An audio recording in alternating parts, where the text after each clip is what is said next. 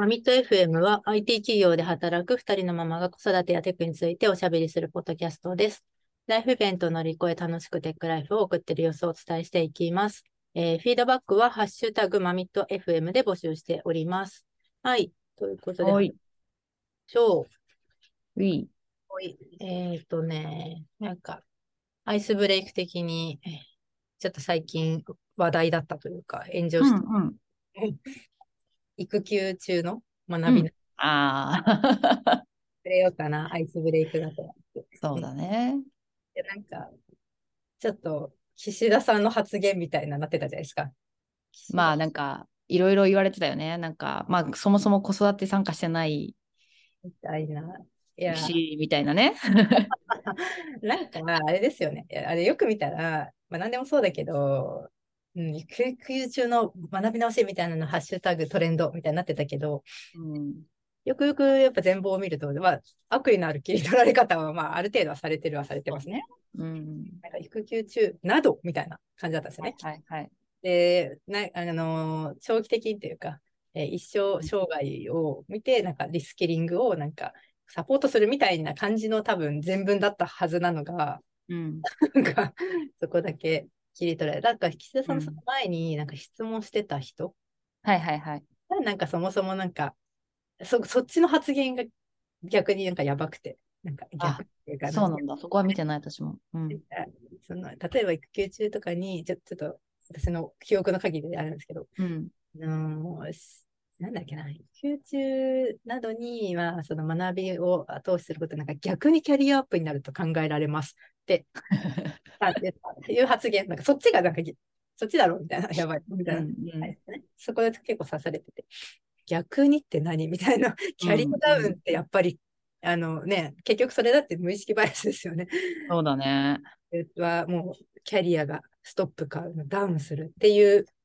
バイアスのもとにうん、発言っていうことなんだなっていうね。そうね。いや難しいね。これはなんか、本当そうやって切り取られちゃうとね。そうそう。で、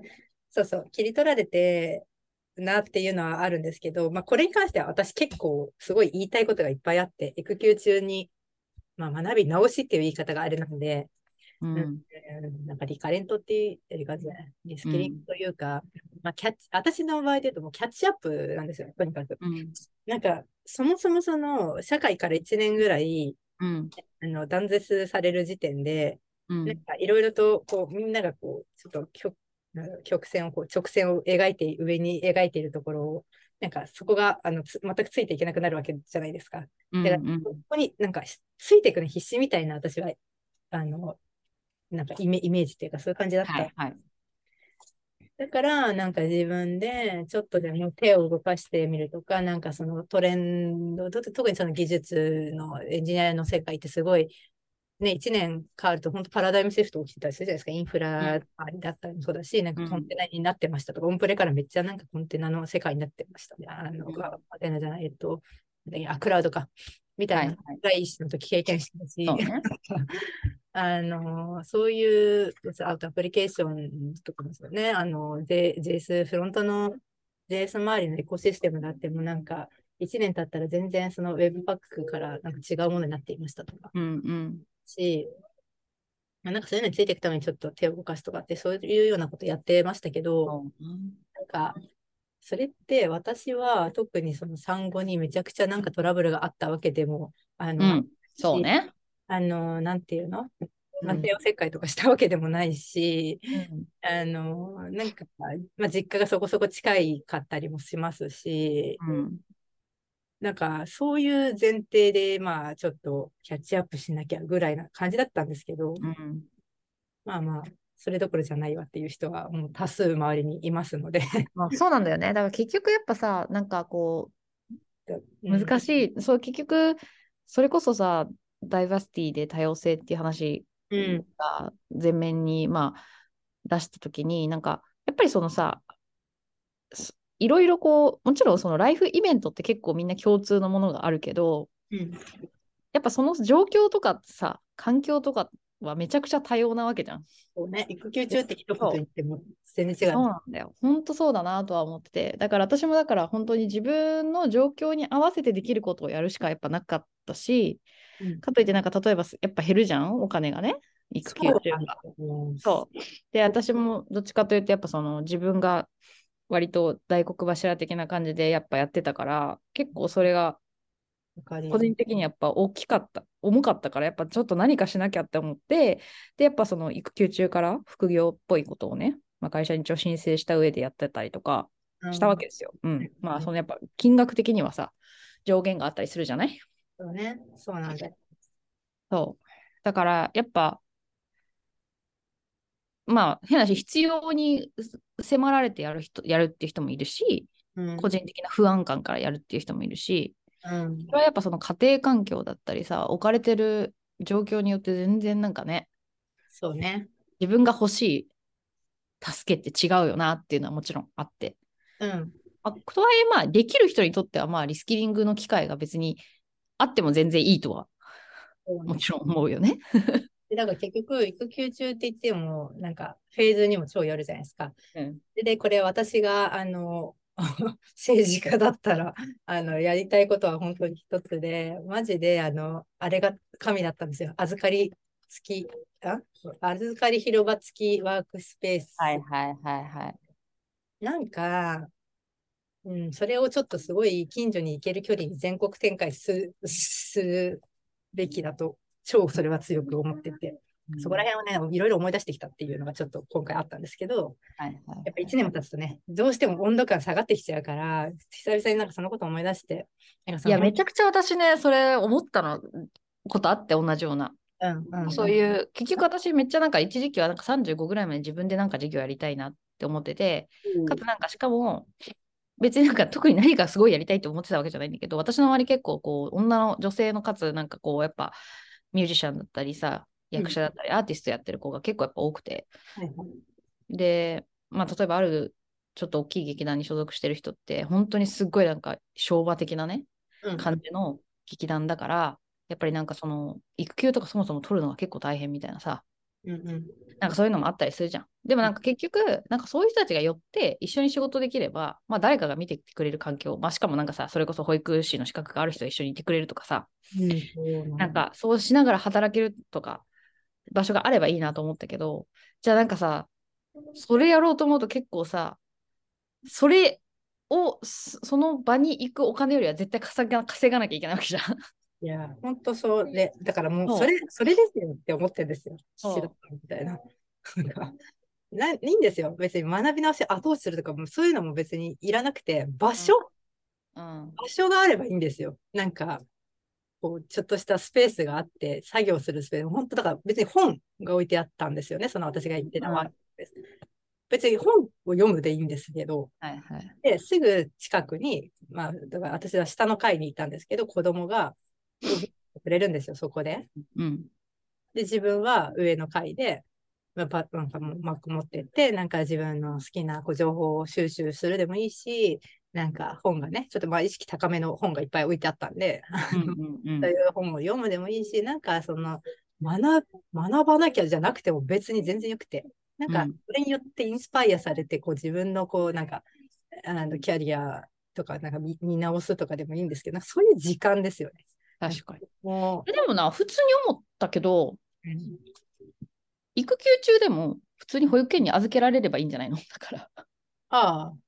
一時預かりをもうちょっとなんかね、拡充してもらって。結局なんか今、定員割れとかしてるとこ結構あるって言うじゃん。ああ確かにね、ば一時期ブワーって増えましたもんね。そう、その予算とかがさ、予算をつけら、なんか何かしらつけるっていう話、リスキリングの話つけるだだったらさ、その分をさ、一時預かりもうちょっと拡充してもらって、そしたらほぼさんももうちょっとなんか、ほぼさんでいいかとかしい？な、保育士さんとかも、うん。もうちょっとなんつうの？保育士足りてないのかな、どうなんやろね。なんか結局、でもさ、保育士さんや、でもやっぱ育休すしたりするわけだよね。だから、何なんだろう、この一時的に預かるっていうと、やっぱあれなのか、たうち受け入れ体制が結構大変なのかな、やっぱ。うん、まあでもた、一時預かりが増えるって。結構でもなんか、やっぱ首都圏じゃないところって一時預かり結構させてくれるとこ多くない？うん。いや、一時預かりは、そうですね。あ、やべえ。なんか誰か来た。ちょ、ちょっと、一瞬す、いいですかすいません。うん。はい、失礼しました。えっ、と、うんねあ、結構預けたことある。私一時、一時預かりとか全然やったことほとんどないんだよね。あ、ありま、私はもうね、めっちゃ頑張って預けてたんですよ。ああ、そうなんだ。でも、それが大変すぎるのよ。うん。預けるの。いちいちなんか、園によっては、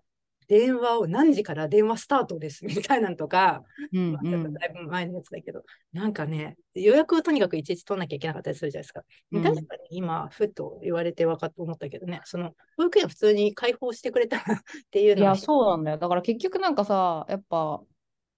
うん、育休になるとさ、それこそさ、自分のさ、上の子がいた時に上の子の時間もう短時間にしてくださいとかさ、はいはいはい、やられますよね。いや、めっちゃそう、まあわかるけどね、家にいるからさ、みたいな。育休っていう言葉が本当に全ての諸悪の根源なんですよね、だから。そう、いやな。あ、だからまあ別に、まあとはいえじゃあ今私もさ、なんか、まあ割となんかリモートでやらせてもらってるから、まあなんかあず変な話、行けるタイミングでもお迎えに行くっていうのはあるんやけど、でもなんか、もう赤ちゃん、基本ずっと見てないとダメじゃん？そうそうそう。いやだから、だからそういうちょっと細やかだというか、もうそたただでさえ収入減ってんのに、なんかそのね、予約発行そう。なんとかその前に書類みたいなの書かなきゃいけなかったりとか、なんかそういう本当細かいところを一個ずつね、潰していくことで、えーきっと世の中のお父さん、お母さんは、育休中の人は、あの、ね。幸せになれるんじゃなかろうか、そのキャリアっていうところに対してもね、あのみんな、うん基本的には今考えて、はい、あの休ん休むっていう言い方ですけど、育休、産休入ってる人多いと思うんで、うん。そういうなんかね、ちょっと、とにかく、あの一人になれるワークスペースっていうのが私の中ではもうそれ一択だと思ってるんですけどって思って、なんか、その、によりますけど、まあね、でも本当大事、一人になれるのはめちゃくちゃ大事よね、やっぱ。それそこですよ、その一人になるための支援っていうのを全全力でしていただきたいなとか。私もなんか、一回子供の育休中かなんかに金沢に行ってさ、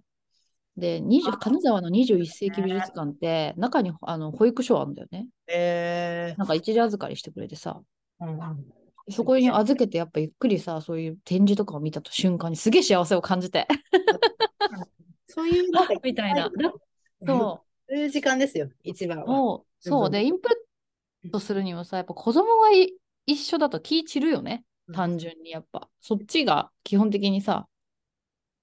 基本見てなきゃいけないから。ら。うんうん。夜中起こされて眠いしさ、基本的に。そう。確かに。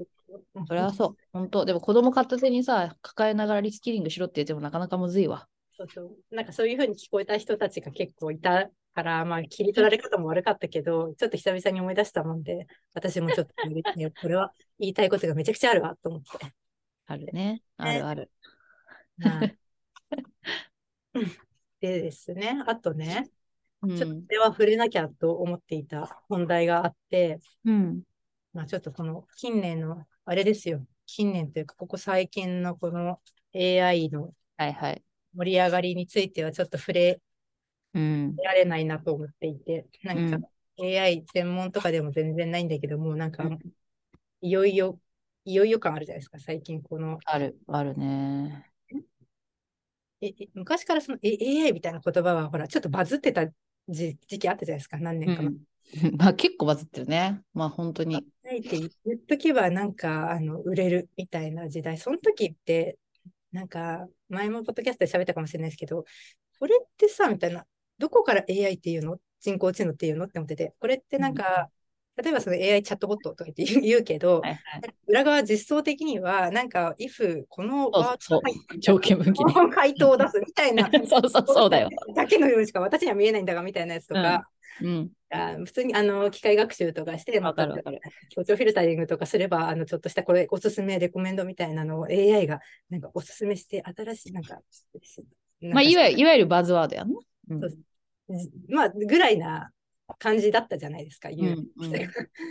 これは AI るあみたいな。これは別にシステムのなんか実装すればいいんじゃないか？みたいな感じもあったんですが、最近のこの GPT-3 さんと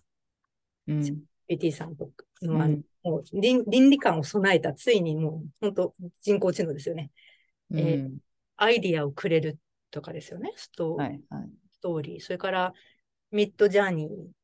私まだ Midjourney 試せてないんですけど、あの、 Stable Diffusion。うんなうん、いわゆる、えっ、と、なんていうんだっけ、 generative AI。ですよね。私ちょっとそっち系あんまり今まで試してなかったんですけど、ちょっとその、この前の、ね、ヤンキャン FM でね、あの、ポッドキャストのアートワークを Midjourney が作ってくれたっていうのを見て、えー、はあ、すげえって思って、なんか、特にテキテキストをなんかクエリで投げると、こうこんな感じで、なんか、ジャパニーズガールズなんか、みたいな感じで投げると、で、でできたってやつが見て、はいはい。あこ、このレベルいってるんだって思ってて、ちょっと私、あんまりついていけなかったんですけど、うんうんレベルステージとかなんかすごい、なんか、聞いてはいたけど、あんま試してなかったんですけど、うん ね、あの自分でクエリ、クエリというよりも、あれなんですよね。対話的にも何でもチャット GPT もそうだけど、あのーなんか、検索にかけるクエリとか、検索の仕方自体がもう今パラダイムシフトに来てるじゃない？そうね来てるか？本当にそうだよね。今までって、なんかググるときは、あななんかなんかわかんないって思ったときって、うんここをくっつけて、まあ、Chrome の検索に投げるわけですよね。うんうんなんか、Node.js スペース、えーなんかエラーメッセージみたいな。うんうんそれで、まあ、その1ステップまずあります。うんあのーで、出てきた中から、まあ、一番上まず見て、うんうん。あーなんかちょっとこれ、あまあ、大体一番上でのパターンがあるけど、まあ、じゃあ2番目、3番目も見て、あ、2番目、3番目もこう言ってるわ。なんか多分、ここはこういうエラーなんだろうな。あ、これがこのライブラリを先にインストールする必要があったんだ、みたいな。なんか自分で考えて、うんうんでまあ、そしたらその検索ワードに今度入れ替えて、うん。やっていくと、ああ、わかったわかった、なるほど、みたいな感じのステップで、なんか、こう、実装とかを進めていたわけじゃないですか。うんうんそれが、最近はやっぱりその、まあ、チャット GPT なんかは、まあ、Node.js でこういうエラーが出ちゃったんですけど、どうしたらいい？って言って、うんで、あ、あなたは今こういう状況にいます、みたいな。ここうんからあなたがやるべきステップはこうです。1、なんとか、2、って言われるわけです。うんあ、もうなんか、こうね、今まで私は十何年もこう、のググググル生活をやってたわけなんで、どうしても手がそっちに行っちゃうんですけど、なんかわかんないことがあったときに、クエリを単語で区切って投げる、うん。という、あの、まあ、えっと手、手の修正でね、癖でね、うん。あの、細かいこと言うと、私はこの Chrome を立ち上げて、ブラウザ開いて、フォーカスを当てるっていう作業が嫌なんで、あの、ランチャーで、アルフレットで、あの、直接投げるようにはしてるんですけど、そのステファーストステップを省くためにですね。うんうんそれでも、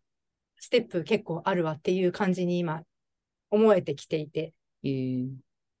なんかこの本当この IT 業界の変化対応力とか柔軟性みたいなのがすごいこう生き残る上で大事だっていうのを結構まざまざと今ちょっと噛み締めていってですね、結構何回かこうパラダイムシフトがあるじゃないですか。そうね。うん GPT さんとかもそうだし、なんかこの、まあ、ポッドキャストですヤンキー FM がやってたやつを見て、あ、ポッドキャストのなんかこう、アートワークとか、例えば自分の個人サイトの後ろのとこはバックグラウンド、うんなんかババナー感みたいなのとかも、このレベルだったらミッドジャーニー投げたら作ってくれるんだ、みたいな。別に個人のやつ。ちょっとそれ、それがその、会社のやつで使っていいかっていうのはちょっと倫理的にどうなのかっていうのは私もそこはどうなのって分かってないんですけど、うんうん例えばデザイナーのリソースが足りてないみたいなことあるじゃないですか。うんうん でちょっとしたなんかバナーとか、なんかロゴが欲しいんだが、みたいなうんうん時に、なんか使っていいのか、会社ので、みなんか会社のはいはいはい。やってところはちょっと倫理的ななんかあるんだろうけど、そうね、でもまあバナー広告の生成とかはまさにさ、あるや、なんつうの、もう今多分広告業界ではその AI でやりましょうみたいな話は全然出てるよね。そう。だだけど、なんか私がすげえめっちゃ難しいなと思うのはさ、結局検索、それこそまあ Google でも何でもいいんだけど、なんか検索した、した後の結果っていうのはさ、やっぱりその中から自分が適切だと思う、あの回みたいなのを一応見つけようっていう能動性があるじゃん。ああ、ありますね。でも、その、怖いのは、なんかそささっきもちょっとその話題に当たって、そのチャット GPT の話が。なんかやっぱ息をするように嘘をつくよ、つくんだよねっていう話があったのね。で、結局やっぱさ、対話型じゃもう、要するにめちゃめちゃ UI がすごいから、まあ、普通に自分の問いかけに対して、まあ、まるで人間のように答えてくれるわけじゃん。そっち側に、まるで人間がいるかのようにさ。で、だからこそ、なんかこうか、出てきた回に対する、なんかその、これでいいのかなっていう感覚がすげえ薄れるなっていうのを感じたのよ。ああ、確かにね。これで返してくれてるから、それって、例えば医者をさ、信じるか信じないかみたいな話に結構似通ってんなと思ってて、私この前子供がお腹が痛いって、まあ、すげえ不定収束だなと思いながら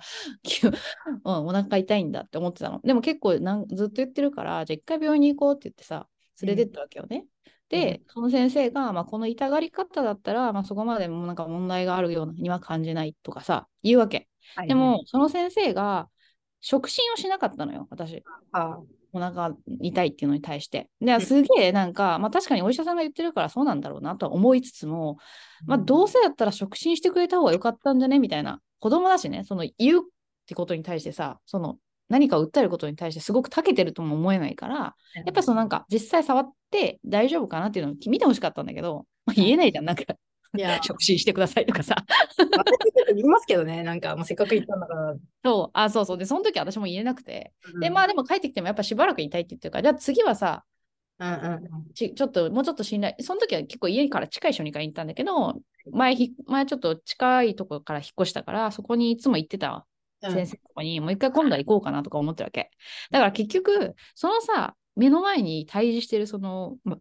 まあ、AI と言われる何かみたいなのが、うん、本当に信じられるのかどうかみたいなのに対しての、うん、なんかその判断がなんかすごく必要になってくるなって最近のなんかそういうこうめっちゃ盛り上がってる感じを見てて。はい。いや、めちゃくちゃ思う。うん、ありますもんね。うん、その確かに、普通にそれ、そうそれっぽく言ってるけれど、その通りや、なんか動かないみたいなことが結構普通にやっぱあったり。そうだね。うん、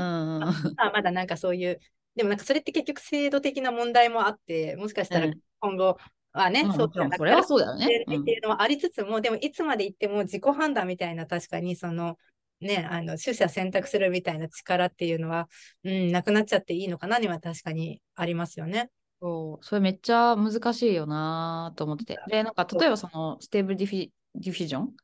だけ？とかもそうだし、なんかやっぱ私の周りとかはさ、脚本を書いたりとかさ、うん、やっぱイラストをなりわいにしてたり、それこそ翻訳家の人たちとかみたいなのがいるわけじゃん。で、できるんだと思うんだよね、それこそ。そういうことが、今後ね。はい、で、なった時に、じゃあ、本当にその AI が返してくれるアウトプットが最適なのかっていうのは誰かがやっぱ考えるべきじゃん。はい、で、なんか、で、これめっちゃ難しいなって、やっぱその自分たちがその、やっぱその、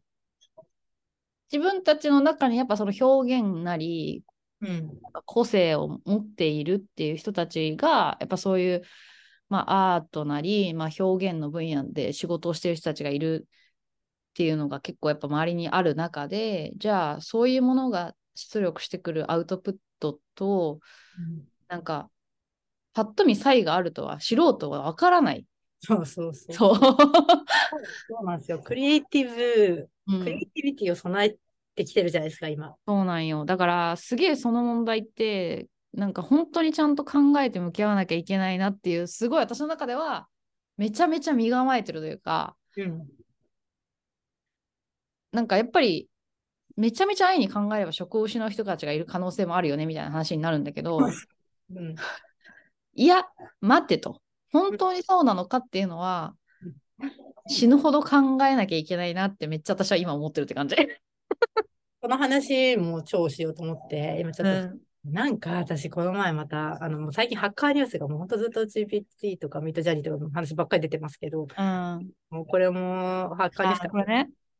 すごくって、あの、ストーリー、あの、絵本？これ見見れないんだけど、これはいけるの？第一につなげられるの？これは。あれ？この中。あ、下のなんか、インチャーオブペネロペ。あれあ、押せた、押せた、いけた。テキストを押すの。これ、ペネルペっていうなんかストーリーを絵本を第一子にが生まれた友達に作ってあげましたっていう人がいて、それが、まずストーリーはこのチャット GPT に教えてもらって、このなるほどね。ミッドジャーニーに投げたと、イラストで絵が出てきましたと。うん。これ、まあなんか手直しとかしてるでしょっていうレクオリティで、なんかこのハリネズミのなんかキャラクターはちょっとなんか、まあやっぱでも、統一性はないよね。まあまあ、まあそうなんですけど、ちょっとちゃんと私も全然まじまじ見たわけじゃないですけど、でも、でもすごいね。うんわかるよ。内容によってこういうことがまあできるわけじゃないですか。うん。絵本ができたと。私でも絵本ができるわけじゃないですか、これって。うん。で、まあそう、単純に考えると、やっぱりその、でまず戦々恐々としているのはデザイナーの方あるじゃないですか、多分。うんあの、ねうんわかる。個人のみたいな、私もさっき言ったこ個人仕様のものであれば、取って代わられるっていうことが結構、まあ、うんあるますよね。うんで、そうこうしているうちにというか、エンジニアもさ、結局同じことが言えるわけじゃないですか、今って。うん。うん。そう。で、そういうふうに考えたときに、なんか、すごいこう、AI と教育っていう、この前、あのね、えっと、ポッドキャストを聞いてたんですけど、えっと、なんだっけ、あの、有名な、えーあ、オフトピックか、オフトピックうんっていう、あの、ポッドキャストで、まあはいはい。教育っていうのを聞いてて、まあ、ちょっと、いろいろ感慨深いなと思って、なんかこう、こういう世界観に今なってきてて、うんエンジニアリングとかもそうだし、このデザインとかクリエイティビティっていうところ、今なんかその子供たちをね、あの単単語を覚えるっていう教育じゃないみたいなことはもうだいぶ前からやってますけど、うん。うん、なんか、こう、振り、なんか逆算するとというか、うん子供たちにじゃあ何を、例えば習い事みたいなところ一つとっても、させるべきなのかっていうのが結構なんかこうブレイクダウンして考えると何なのかなみたいなのを最近ちょっと考えてたりしてて自分ではいはい。うん。なんかデザイナー例えばこうそうなんか職を失うかもみたいなまあ完全にもちろんなくなることはないにせよですよ。うん。でエンジニア例えば私で言うとエンジニアみたいなところで言うとさうんなんかどういうことが GPT とかあとはあれなんだっけこう、えっと GitHub が出してるコード書いてくれる プロダクターうんにとって変わられるか、そっちまだ試してないからですけど、なんかさ、例えばその細かい実装みたいなところで言うと、for 文とか if 文みたいなの書き方とか、みたいなところだったりとか、あと、えっと、ある特定の実機能の実装に対して、一番そのエンジニアが多分、た長けてるエンジニアって言われてる人たち、計算量とかのところで、ういかに少ないメモリだったり時間だったりの計算量で、えー実装するアルゴリズムを作るっていうところが割とその、まあ、長けたエンジニアみたいな定義としてあると思ってたんでそういうところって比較的 まあ制度の問題とかはあるとにせようん。取って変わられうるところだなっうん。てそういうとこ細かいところ、うん。ファンクション一個のファンクションを書くみたいな。うん。じゃあ、うんエンジニアの、えっと、取って変わられない部分って何かなって思うと、うーんと、例えば今で言うとですよ、これももしかしたら将来は分かんないけど、まあ、設計ですよね。ね。まあ、まさにそうだと思うね。アーキテクトね。アーキテクト、そのデータベース何を、こうこのサービス特性があるから、ここは、ここの機能はキャッシュを使うっていう、その設計うんとか、永続的な、えーデータベースをこう用いて、で、アプリケーションの中でも、まあ、こういうサービスの特性はこうだから、あの例えばリリードが多いサービス、リードが多いサービスとか、うんライトが多いサービスとかによって構成が変わってきたりすると思うんですよね。あとはうん大量のすごいアクセスが来るようなものとか、うん。なんかドカンとアクセスがうわってきて下がるみたいなうん。うん。サービスなのか、一定のある程度一定のアクセスが見込まれるサービスなのか、なんかそこら辺はまず今のところ多分、まあ、ある程度 AI 返してくれると思いますけど、うんやんなきゃいけないよね、エンジニアが多分。うん。そうね。みたいな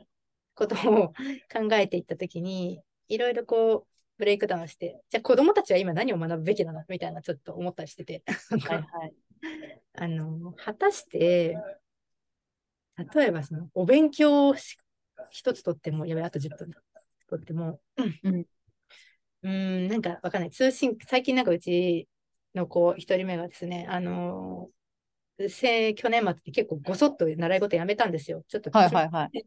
一時期。そうなのよ。う。ん1年生の時に何もしてない、あの育休中だったっていうところもあって、全く何も習い事的なのをしてなかったら、かなり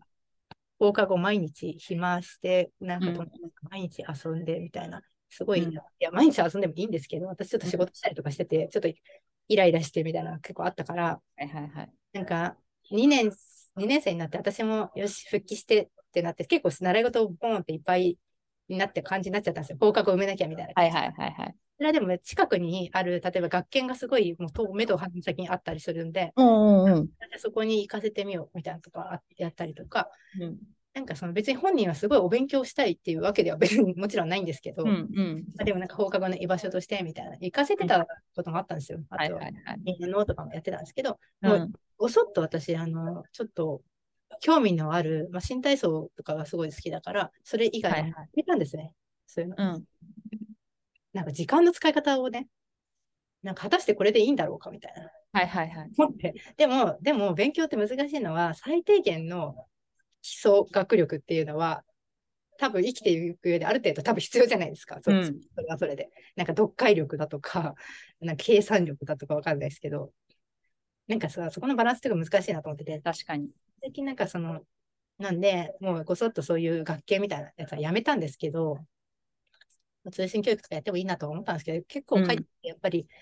うん、なんとなく iPad 開いてとか、まあでも上の子は結構本読んだりとかすごいするようになってきてるんで、まあ漫画、へ漫画めっちゃ読むんですよ。漫画大好きなんかね、まあそう、鬼滅読んでたりしたよね。とかコナン君とか、あとなんだっけ、うん犬やしゃとか、うちのあのパパがあの好きなはいはい。漫画をバーって揃えて、すごい大量にあるんですけど、漫画、それを結構読みふけってたりするから、まあそういう時間うん。実はそっちの方が使い方としていいのかなとか思ったりね、その自はい分はいはい。たいっていう欲求に沿ったことをやらせるとか、うん。うん、なんかちょっと、とはいえ、ほら、計算力とか多分さ、必要なんだろうな、みたいなのがあって、なんかね、今最近やってるのは iPad に、あの、あれを入れたんですよ。100マス計算の簡単なアプリ。懐かしいな、そういうのやったね。うん。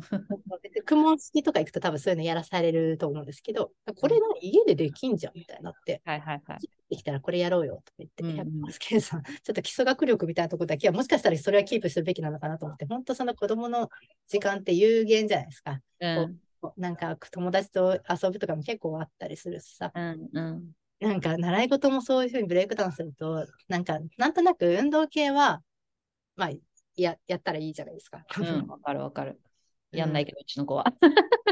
であのううちのはそれこそすごいあの新体操で体を動かすのすごい好きなんですけど、うんうん。2番目とかは全然だからそういう感じじゃないから何をやらせればいいんだっていうのはあるんですけどうん。なんかさその習い事を一つとってもこうこの時代を目の当たりにするとさ、なんか果たして机に座らせるそういうなんか、うん、学習塾みたいなところっていうのは選択肢として私としては外れてくるなってちょっと思ってるんですよね。ああ、まあわかるな、私もそれは。うん、難しいよね、でもなんか。は本当むずいと思ってたよ。なんか、そう考え、なんか私の中で多分、そう、でベースでやっぱ経験、体験？体験、いろんな体験をさ、させたいっていうだけなのよ。なんか、わかんないけど。なんかさ、一個のなんかことをさ、すごい追求でしてやれる子って多分、すごいなって私も思うんやけど、ねでもなんかうちの子そういう感じじゃないから、多分。あ、そうなんですね。あんまりね、追求して、まあマイクラとかはやってるけどさ、まあマイクラぐらいだな。で、マイクラ本当にずっとやってるから、まあいいんだけど、それはそれで。でもなんかさ、こう、そう。で、その私もそういうのをさ、昨今のその AI のやつとかって考えたときに、じゃあなんか本当になんか人間に必要な力めっちゃ何なんだろうってすごい考えるようになったのよ。うーん。人間に必要な力って何だろなうそう。めちゃくちゃ考えるようになって、うんで、なんかそれを思った時に、なんか、やっぱさ、物事ってさ、いろんな多様、なんかいろんなものがあるけど、なんか意外となんかその共通している構造とかさ、仕組みみたいなのってさ、あったりするじゃん。うん。なんか、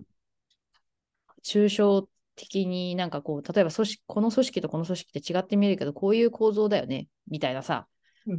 なんかそういう、なんかこう、その物事の成り立ちとか構造を捉える力ってめちゃめちゃ大事だなとかって思うのよ。なんか抽象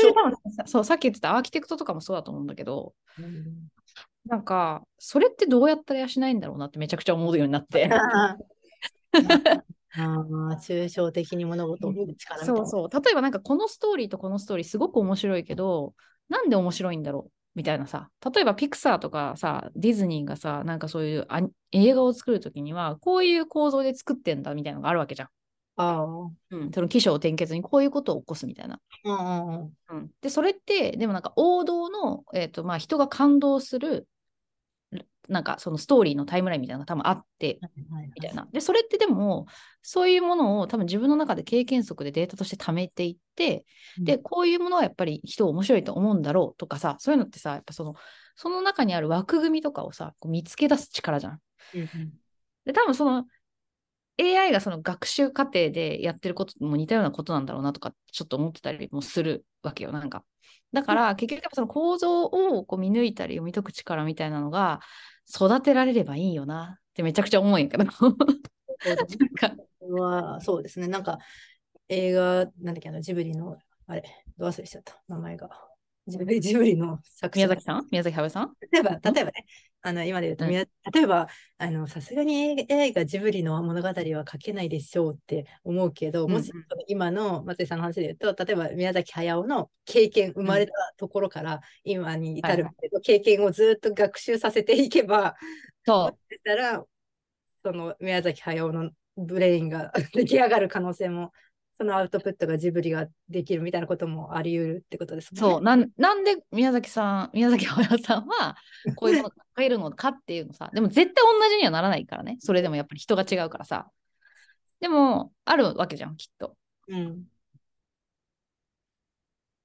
なんか、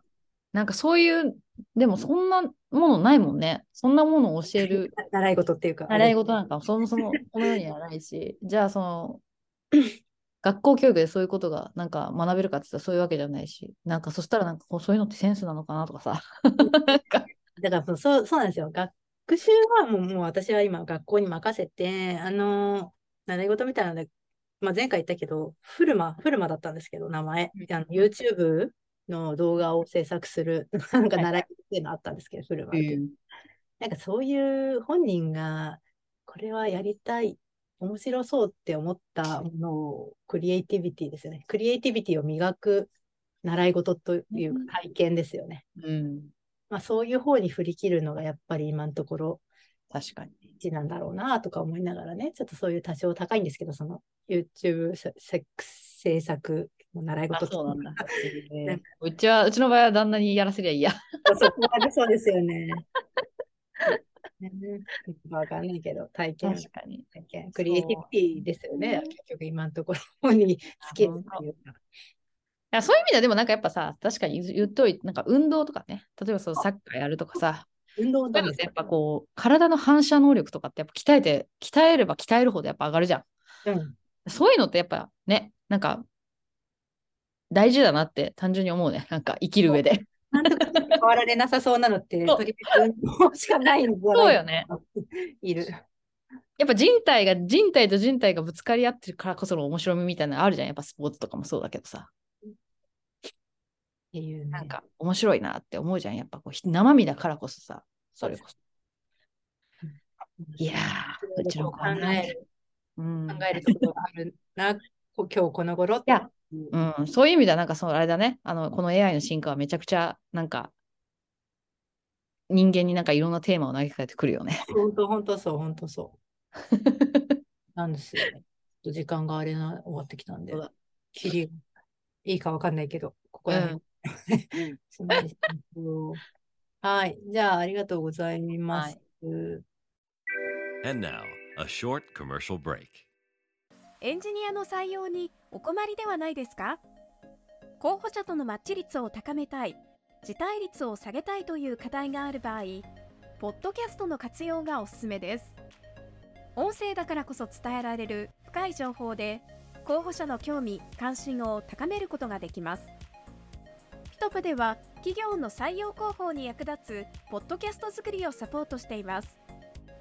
気になる方はカタカナでピートパと検索し X またはホームページのお問い合わせよりご連絡ください。